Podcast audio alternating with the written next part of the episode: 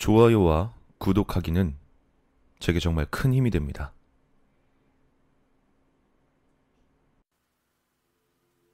복수를 도와주는 기계.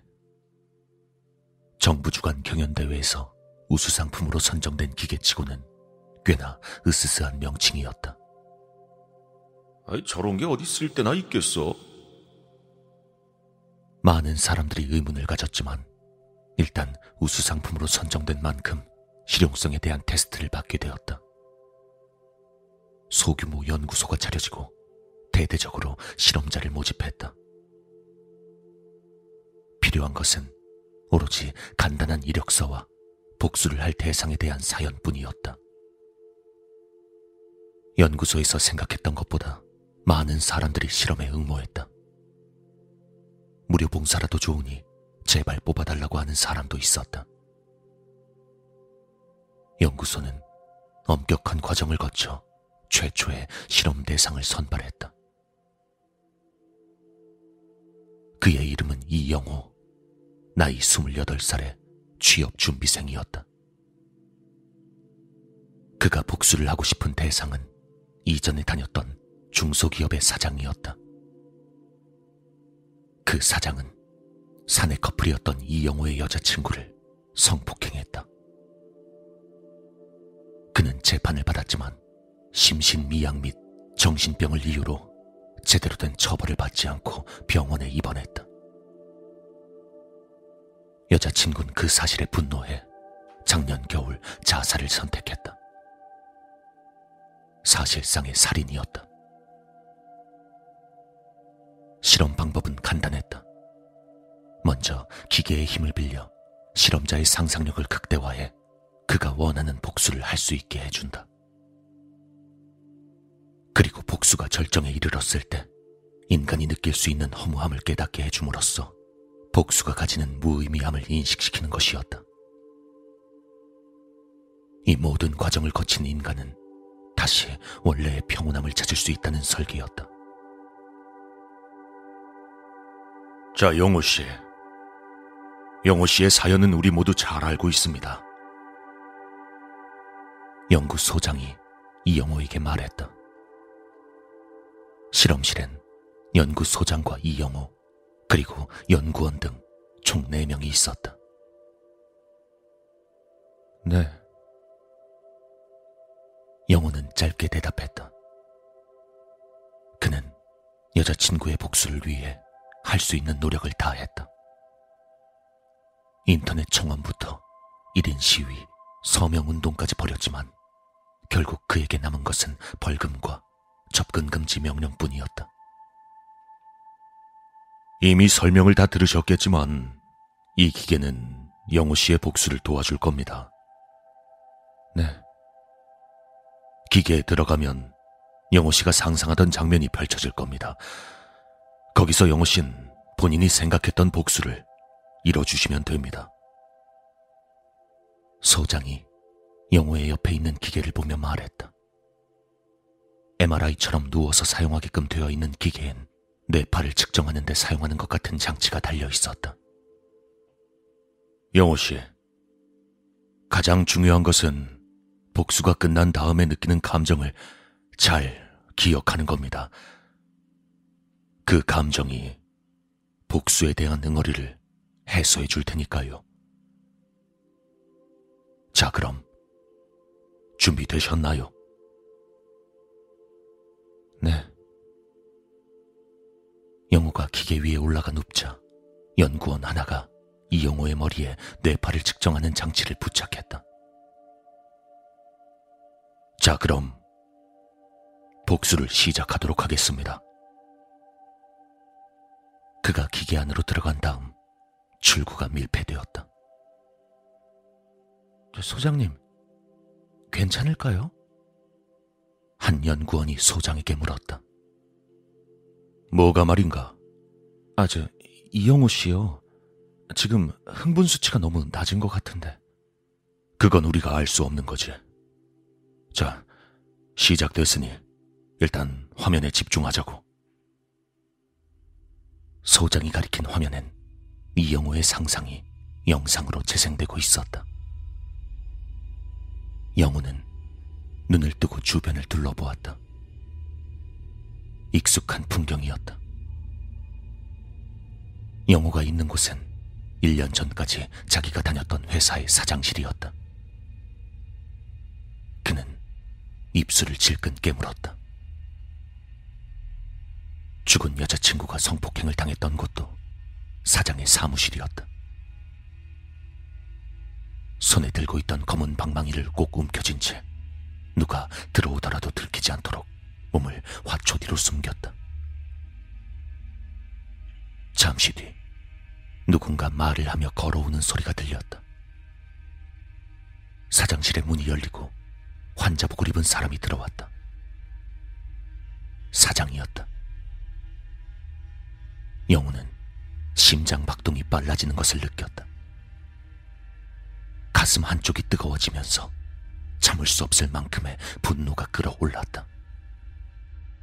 죄악길 이 개새끼야! 그가 화초 뒤에서 뛰어나와 들고 있던 방망이로 사장을 내려쳤다. 방망이가 박살나며 사장은 뒤돌아볼 틈도 없이 자리에 쓰러졌다. 영호는 사장실의 문을 잠그고 쓰러진 그를 붙잡아 마구 때렸다. 주먹으로, 발로, 때릴 수 있는 것은 다 잡아 때렸다.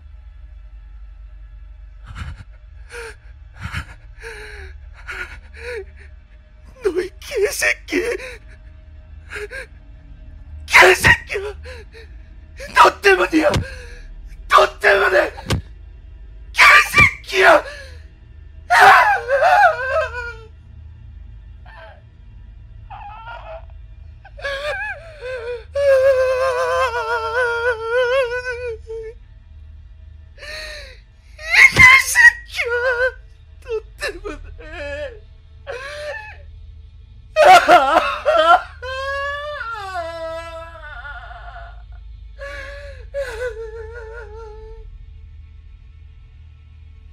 영호는 이미 축 늘어진 사장을 때리며 오열했다.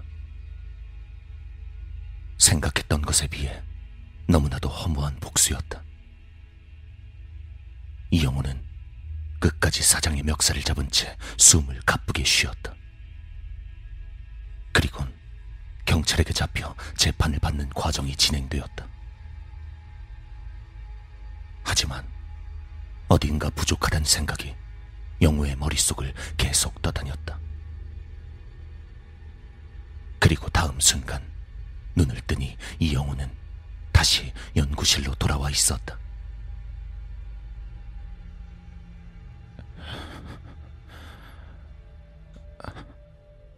여기가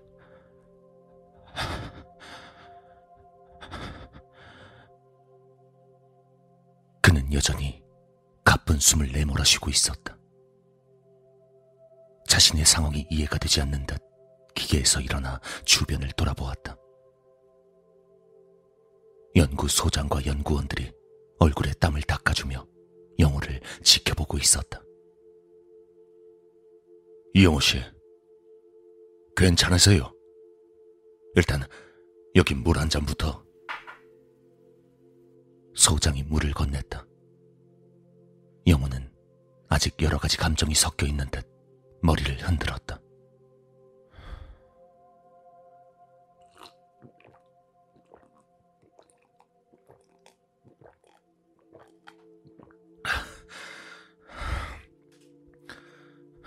감사합니다. 어떠세요? 마음은 좀 편해지셨나요?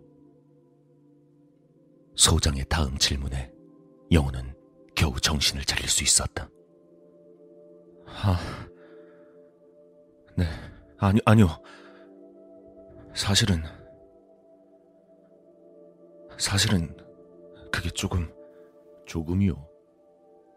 그게, 너무 순식간에 끝나서, 뭐가 뭔지 솔직히 잘, 그리고, 좀, 모자란 것 같아요. 모자르다고요? 네. 음, 좀 더 자세히 알아봐야겠지만 영호 씨는 충분히 시뮬레이션 속에서 복수를 하셨어요. 그리고 거기에서 오는 허무감도 느끼셨고요. 근데 그런데도 부족하다는 말씀이시죠? 네. 그래요. 혹시 어떤 점이 부족하게 느껴지던가요? 영호는 다시 한번 상황을 떠올렸다. 자신이 상상하던 복수가 과연 그런 모습이었을까? 그는 고개를 가로저었다. 제 여자친구가 받았던 고통에 비하면 너무 약한 것 같아요. 본인이 원하는 최고 상황에 도달하지 못했다. 이 말인가요? 네, 혹시 상황을 좀 다르게 바꿔볼 수 있을까요? 말해보세요. 영우는 소장에게 자신이 생각하고 있던 것을 이야기했다. 이렇게 해주셨으면 좋겠는데, 힘들까요? 영호의 이야기를 들은 연구원들은 난색을 표했지만, 결국 소장이 밀어붙이는 바람에 어쩔 수 없이 따르게 되었다. 소장님, 아무리 그래도 이건 좀 윤리적으로 문제가 좀 있잖아요. 어쩔 수 없지. 본인이 만족할 만한 복수를 해야 거기서 허무감을 느끼고 다시 일상으로 돌아올 수 있을 텐데 말이야. 일단 해봐야 하는 거겠지. 다시 영호의 상상이 화면에 재생되었다.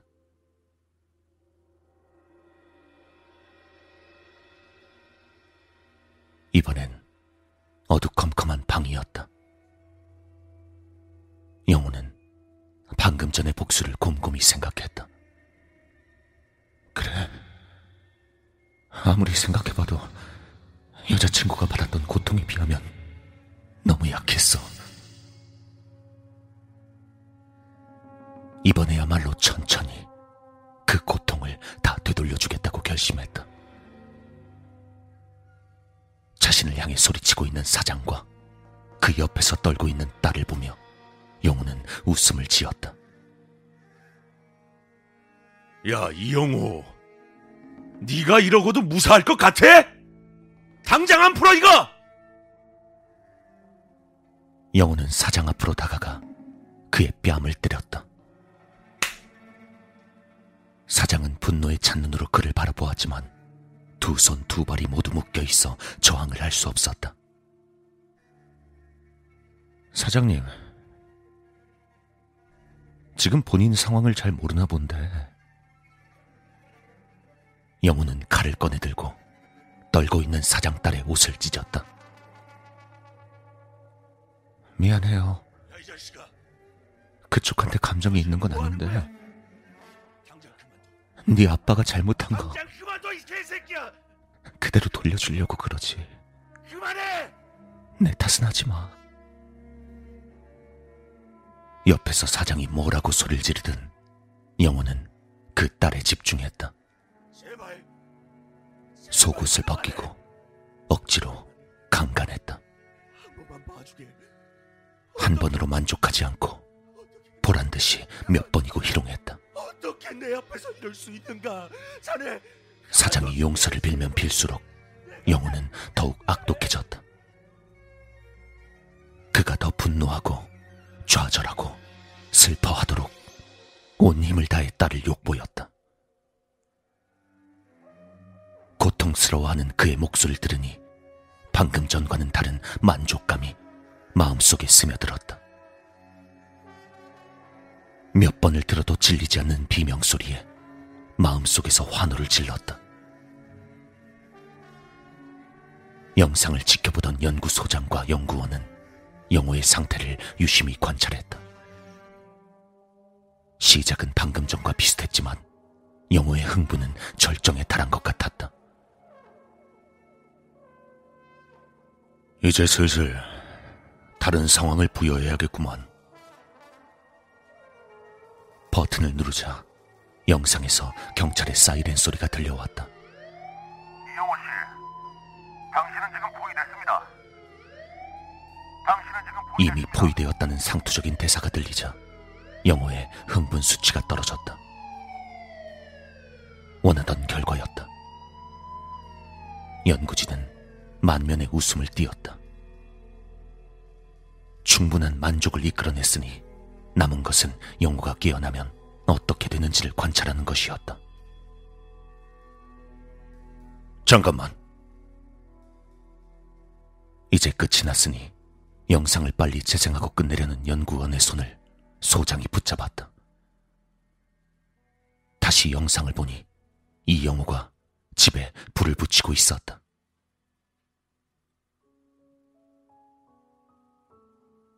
얼마나, 얼마나 마음이 아팠겠냐고.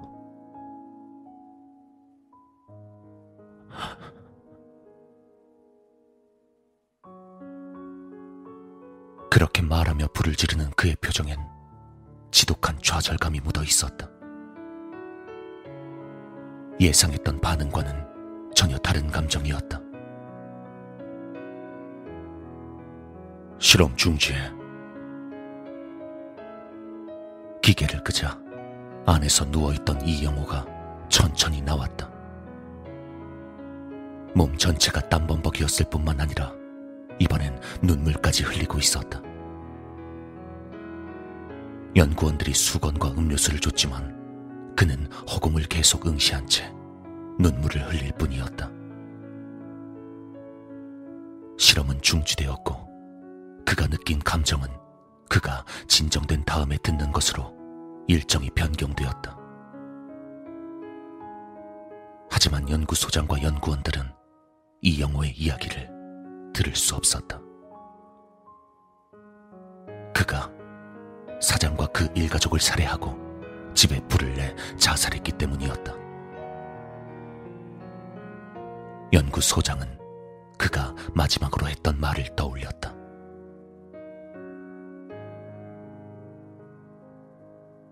얼마나, 얼마나 마음이 아팠겠냐고.